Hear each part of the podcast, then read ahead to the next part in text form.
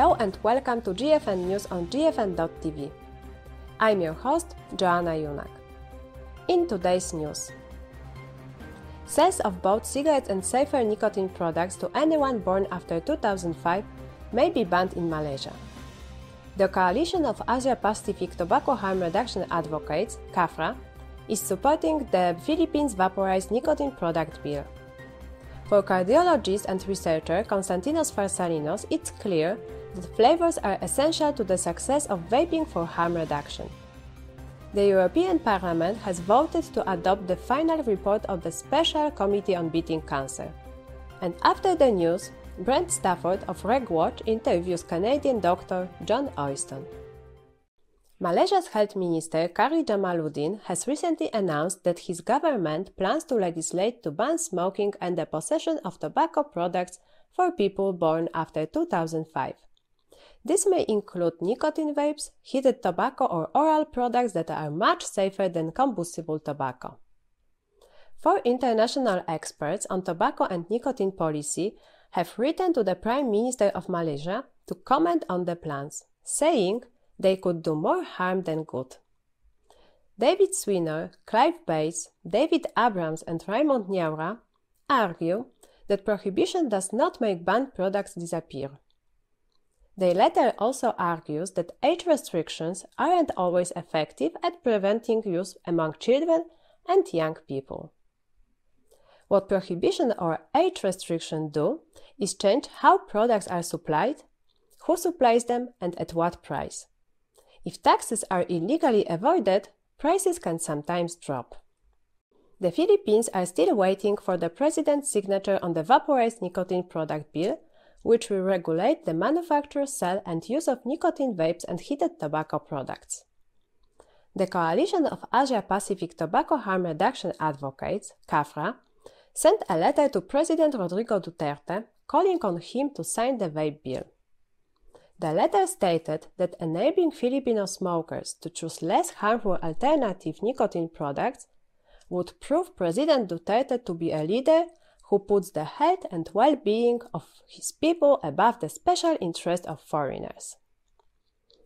Let's hear Nancy Loucas, Executive Coordinator of CAPHRA, as she explores what this bill means for people in the Philippines the importance of this bill in the Philippines when the president signs it is not just for the people in the Philippines, but also for the wider Asia Pacific region.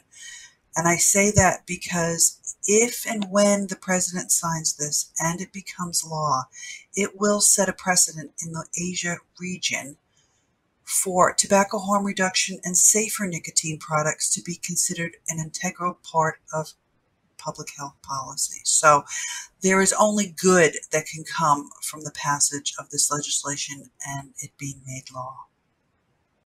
Thank you, Nancy, for sharing your insights. Filter magazine has recently published a video by Helen Redmond, who interviewed Dr. Konstantinos Farsalinos, a leading vaping researcher from Greece. In it, he explained flavor's universal appeal and why they play such an important role in helping smokers quit. Let's cross over to Will Godfrey from Filter magazine. Hi, Will. Why is this subject even controversial? Well, it shouldn't be, Joanna. As Dr. Farsalinos went on to note, flavors are obviously present and popular in all kinds of products other than vapes, including alcohol, without complaint. But here in the United States, as elsewhere, flavors have become a political and media scapegoat for the perceived youth vaping epidemic, a term that's at odds with reality, with youth vaping on the decline. The problem with this perception of flavors and the bans and restrictions that follow is that we know the large majority of people who switch from smoking to vaping come to prefer flavors other than tobacco. The latest iteration of flavor crackdowns in the US has been the federal move to bring synthetic nicotine products under the FDA's jurisdiction, which some fear will amount to a de facto ban. Dr. Farsalinos mentioned in the video that he vapes fruit flavors while his mother quits cigarettes with the help of cappuccino flavor, which I can only imagine. Such preferences may sound trivial, but they really matter because giving people access to safer options that they enjoy more than cigarettes is simply critical to maximizing harm reduction. Thank you all. See you next time. Thank you, Joanna. On 16 February 2022, the European Parliament voted to adopt the final report of the Special Committee on Beating Cancer. This means that vaping products have for the first time been recognized by the European Union as helping smokers to quit. The report states that electronic cigarettes could allow some smokers to progressively quit smoking, a clear acknowledgement of the harm reduction potential of safer nicotine products. Tom Gleeson from NNA Ireland tells us what the report's adoption means for tobacco harm reduction. Hi, Tom. Hi, Joanna. Yes, the short answer is that this means for the first time vaping products have been recognized as helping smokers quit smoking. Electronic cigarettes could allow some smokers to progressively quit smoking, is the exact phrasing. That's a clear acknowledgement of the harm reduction potential of e-cigs. What's more, the report recommends that risk evaluations must compare safer nicotine products to smoking. The default position up to now has been to evaluate them in the context of non smokers and abstinence. This, of course, is the entirely wrong metric to measure these products by. This is a huge advance for THR. But as welcome as this is, it's worth noting that the amendments tabled by the Social and Democratic Group would have removed all wording acknowledging the potential of reduced risk products. They would have paved the way for a full flavour ban. These amendments were narrowly defeated. Instead, we have a reference to examining the issue of flavours which are particularly attractive to non smokers and youth with a view to banning them. This moves the needle quite a bit in our favour, but it's not enough. The Tobacco Products Directive is being reviewed, and there will be a huge effort to get flavour bans, taxation, public use bans, the entire lot. We gained this in the BECA report by the work of advocates and advocacy groups, and we're going to have to keep doing that ongoing. Thank you, Tom, for your thoughts. And now we go over to Brent Stafford and his guest, Canadian Dr. John Oyston.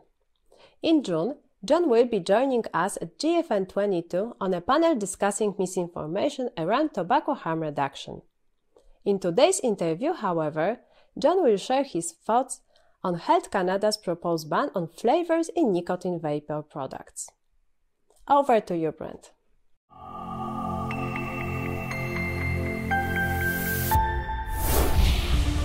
Hi, I'm Brent Stafford, and welcome to another RegWatch segment on GFN.tv. And I'm joined here today with Dr. John Oyston, a Canadian anesthesiologist. Hi, Dr. Oyston. Hi. So, for our audience out there globally um, on GFN TV, um, who are you and why are you so passionate about tobacco harm reduction? So, I, am now retired, but I spent 40 years working in the operating room. And I worked in a hospital that dealt with vascular surgery, and dealt with cancer surgery. So I spent way too much of my life in the operating room dealing with people who smoke cigarettes who are now suffering as a result. And so I've been there while my surgical colleagues have removed a lung or part of a lung, they've amputated a foot or a leg. And these are horrible operations. They're disfiguring, disabling, painful procedures. And it just appalls me that the reason why we're having to do these operations is that these people started smoking as teenagers and they probably tried to quit when they were 30 or 40 or 50, but they weren't able to. And because they weren't able to quit before cigarette smoke did permanent damage to their bodies, they've now ended up in the operating room and I'm caring for them while they're having these procedures done.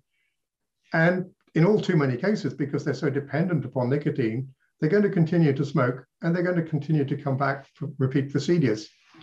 So it just seems to me incredibly wrong that you know two generations after we realized how harmful cigarettes are, there's still was it eight million people in the world who die from yeah eight million people who die from cigarette smoking every year, and we're really not doing enough about this in Western countries. We have a whole pile of somewhat half-hearted initiatives which are slowly cutting the cigarette smoking rates, but meanwhile in developing countries, people as soon as they have enough money to buy their food and shelter are then buying cigarettes. So overall, the number of cigarette smokers in the world is still going up.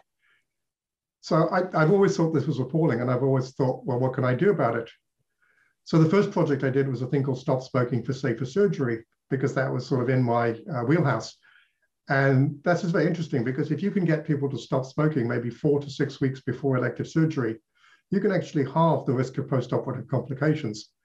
Uh, quitting smoking before surgery decreases the risk of ICU admission, it decreases the risk of postoperative pneumonia, and also it decreases the risk of wound infections.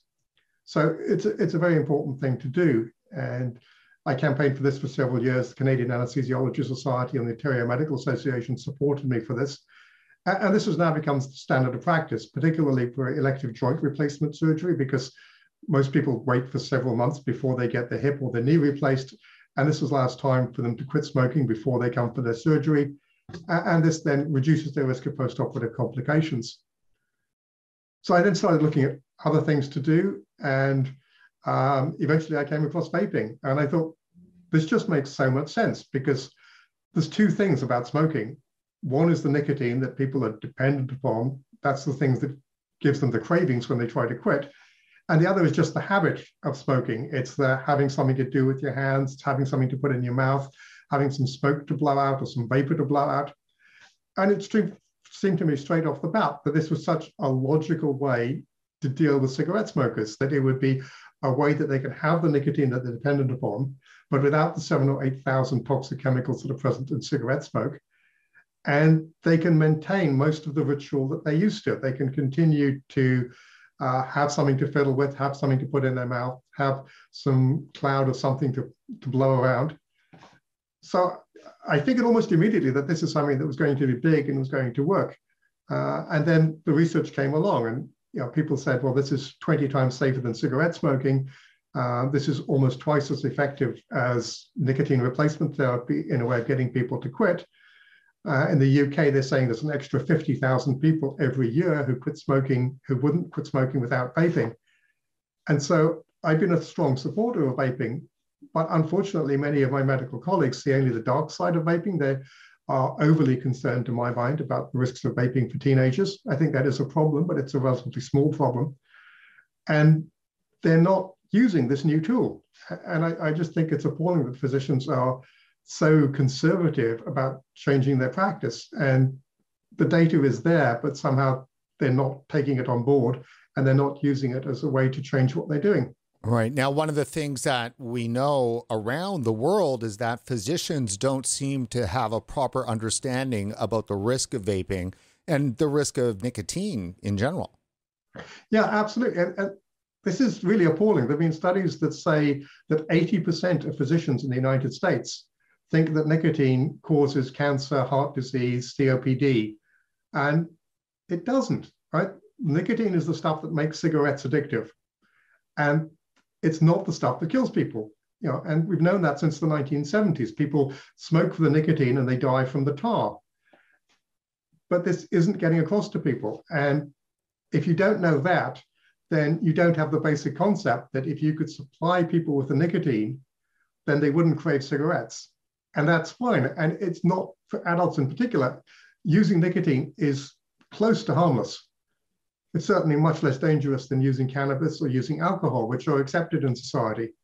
So, unless you understand the relative risks of nicotine and the other components of cigarettes and the relative risk of vaping compared to the relative risk of cigarette smoking, then you're kind of lost. You're not going to appreciate why vaping should be encouraged as a way to get people to quit smoking. Dr. Oyston, to the extent that medical doctors are supposed to do no harm, is that the case then when it comes to vaping and some of the opposition? I think it is true. I think that there are people who are so preoccupied by the issue of teen vaping that they will do anything that they can to try and scare teens out of vaping. And they'll tell lies about popcorn lung. They'll pretend that EVALI, which was caused by uh, contaminated THC products and has nothing to do with legal vaping. They'll pretend that, that those cases of severe lung injury were caused by regular nicotine vaping. So people are prepared to tell a whole pile of lies in what I think they consider the good overall purpose of trying to scare teens against vaping. And whilst stopping teens vaping is a reasonable goal, first of all, it's better that you do that by actually explaining what the real risks are rather than inventing fanciful and exaggerated risks. And secondly, when you start doing that, and particularly if you start looking at things like flavor bans as a way to prevent teens from vaping, you have to look not only at the effect on teenagers, but you also have to have a look at the effect on adult smokers and adult vapers. And I think often what people are doing is scaring people so much about teen vaping that they are doing harm. And I guess the biggest example of that was the CDC. You know, when at the fall of 2019, there was this outbreak of disease amongst young men, particularly in the States, they attributed this to vaping and they started telling people not to vape. And they gave the idea that, you know, while cancer may kill you slowly in decades, vaping will kill you tomorrow. And we know from a pile of sources that this created so much anxiety that thousands of people who'd switched from smoking to vaping switched back to smoking. And so that absolutely was a case of people causing harm by scaring people out of vaping. You know, one of my neighbors, his wife actually was vaping and started cigarette smoking after um, all the talk about EVALI. Uh, and I had a hard time persuading her to go back to vaping because from the media and from the CDC, which should know better, they were so scared.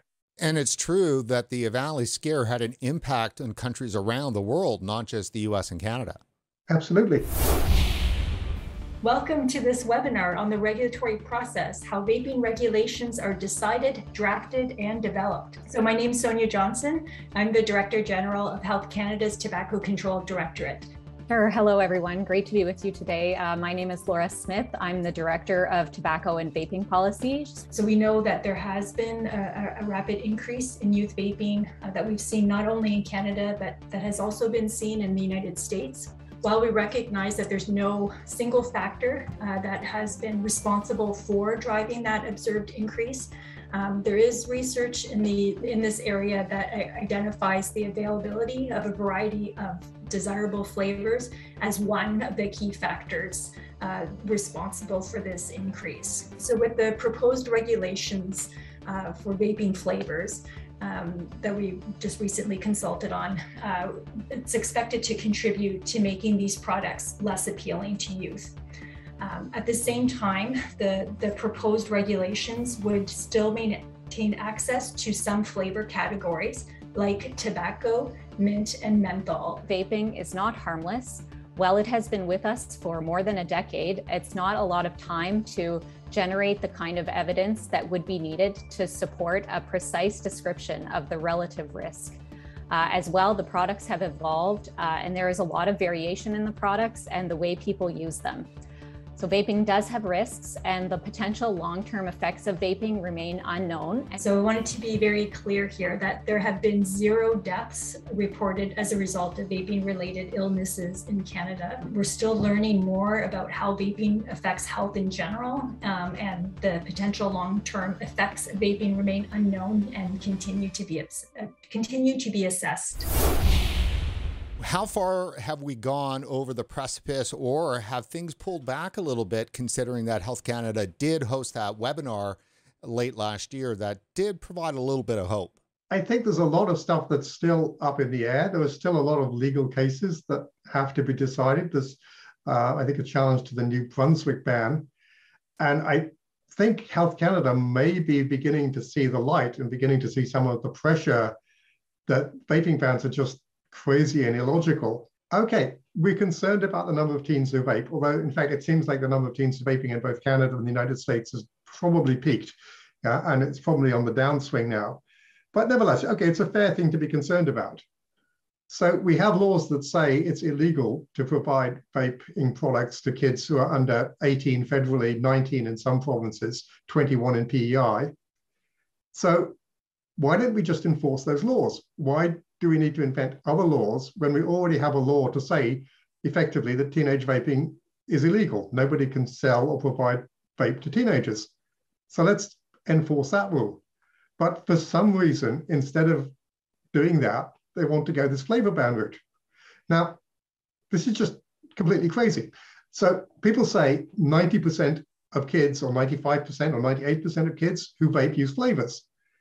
Yeah, that's pretty much true. In the same way that the vast majority of people who drink alcohol drink flavored alcohol, whether it's wine flavored alcohol or hop flavored alcohol or you know, lemonade flavored alcohol. It's part of what makes alcohol attractive. When you say that 95% of kids vape with flavors, that doesn't mean that 95% of kids would stop vaping if flavors weren't available. And the flip side of it is you also have to look at what's happening to adult smokers. And the evidence here is quite clear that in the early days of vaping and people who just transitioned from smoking to vaping, people tended to like tobacco flavors. They wanted something that was familiar. But then very quickly, smokers started to realize that the reason they were quitting smoking is they didn't like the taste and smell of tobacco. And so they wanted something different. And, and so even people who smoked and are switching to do vape are now much preferring uh, dessert, fruit flavored, uh, totally unrelated to tobacco flavors. And that's great because once they get away from exposure to tobacco flavors, that actually makes them less likely to relapse to smoking. The sooner you get used to uh, something that is, I don't know, mango strawberry or vanilla or whatever, the quicker you begin to hate tobacco and you don't want to have that smell on your clothes, you don't want to have that smell in your house. So the flavors are an important part of helping adult smokers to switch to vaping. The idea that the only two flavors we're going to allow is menthol and tobacco is completely crazy. And I, I can't understand how anyone thinks otherwise. And based on the actual language in the proposed regulations, Health Canada is adamant that those flavors that would be allowed must be disgusting. Basically, it's it's they can't be sweetened with any kind of sweetener and uh, the more disgusting, the better in their mind. Yeah, exactly. I mean, I think somewhere in the bowels of Health Canada, there's somebody who thinks that enjoying vaping is morally wrong or ethically wrong or unacceptable, and that we can't allow people to actually enjoy vaping. Uh, because that's the only explanation I can think of. They, they want to make vaping deliberately disgusting and they're removing all sweetness. So, I mean, first of all, it's important to realize that tobacco flavored vape doesn't actually contain tobacco, right? It only contains artificial flavors. And it needs a sweetness to create a tobacco flavor. And if you're going to ban the sweeteners, then I think it's 85% of all vape juice is going to have to be reformulated. And tobacco flavored vape isn't really a very good substitute for tobacco to begin with. And it's going to be even worse if you take the sweeteners away. So it's crazy. Well, let's dive into that just a hair a hair more. Somebody deep down in the bowels of Health Canada believes that vaping, enjoying the pleasure, the activity, is is maybe immoral. I, I think so. I mean, I think that's the only explanation I can find for the way that they're behaving. That they don't can't get the concept that we could actually have a medicine for smoking cessation which is also actually enjoyable. And we've known that for a long time in medicine. You know, uh, Mary Poppins, a spoonful of meds, sorry, a spoonful of sugar helps the medicine go down. You know, cough medicine has cherry flavor, which I personally hate. Um, you know, throat lozenges are flavored with honey. So in medicine, we understand that sometimes to make a medicine acceptable and palatable, you have to give it an artificial flavor.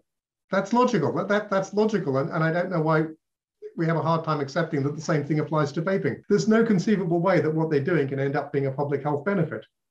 It very well could be a public health disaster. Absolutely. Health Canada may actually be not only feeling the pressure, but reacting to it. It's so hard. Health Canada is a bit of a black box, but certainly, uh, you was talking about the webinar that, that Maria organized uh, with some representatives from Health Canada. And they were certainly quite a lot on the defensive. They didn't say very much in the whole thing, um, partly because you know there are current legal processes that are underway, so perhaps they can't. Um, but very much you got the idea that they were backpedaling and delaying, and you know they were saying you know that this isn't going to be something that's going to be happening early in the new year. So it gave the overall impression that they were beginning to have second thoughts about this. If you were to be able to give some advice to some of our global tobacco harm reduction advocates that are watching this segment, what would that be? Keep up the good work and keep on following the data. I mean, look to the leaders, which is obviously Public Health England and now perhaps New Zealand. And I think every country has to follow its own course. But you have to have a clear message that if you look at it realistically and objectively, the evidence is absolutely crystal clear that vaping is significantly safer than cigarette smoking. I even managed to get Stanton Glantz to say that he thinks that that's true. He thinks it's only maybe 25% safer, but even he says vaping is safer than cigarette smoking. Do you think it's possible then that, you know, vaping might find a permanent home and usage around the world? I sincerely hope so because it's crazy that at the moment we still have so many people dying and suffering death and dis- so, it's so many people suffering disease, disability, and death due to cigarette smoking. And what we've been doing for a long time isn't really working all that well. You know, we've had nicotine replacement therapy, we've had varenicline, we've had bupropion for literally decades. And if those things were going to be effective at stopping people smoking, then we wouldn't have any smokers now. But clearly, the fact that we still have people who have been through regular smoking cessation clinics and regular smoking cessation uh, programs and are still smoking means that we have to do something different. I don't think the status quo is acceptable. And I don't think continuing to do the same thing that we've done for 20 years is a reasonable approach. So we have to look at something different. And vaping is very definitely something different with a whole pile of data to show that it works and it's effective. And the people who are arguing against it are, in many cases, using blatant misinformation which demonstrates how weak their case is, right? They can't actually make a real case that vaping is dangerous. So they make a fictitious case that vaping is dangerous. So one of the things that I come across lately, which I kind of like, is people who are against vaping say, we know, don't know the long-term risks of vaping. So my comeback to that is, we don't know the long-term risks of the COVID vaccines either. We know a heck of a lot more about the long-term response of the body to vaping than we do about the long-term response to the vaping of the body to the COVID vaccines. But in both cases, we know exactly what's in these products, and we have sufficient similarities between these products and previous products that we can predict pretty accurately exactly what's going to happen. And in both cases, the alternative is something that's going to kill literally millions of people.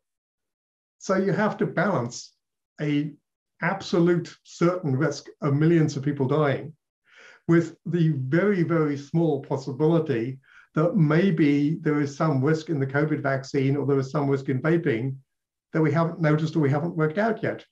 Yeah, but given in both cases the fact that millions of people have had the COVID vaccine without problems and millions of people are vaping without problems, we can be pretty sure that both the COVID vaccine and vaping are safe and that they're effective ways to treat a condition which kills millions of people.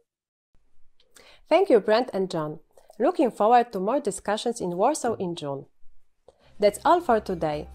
Tune in next time for more tobacco harm reduction updates and Brent's in depth interview with our third GFN 22 keynote speaker.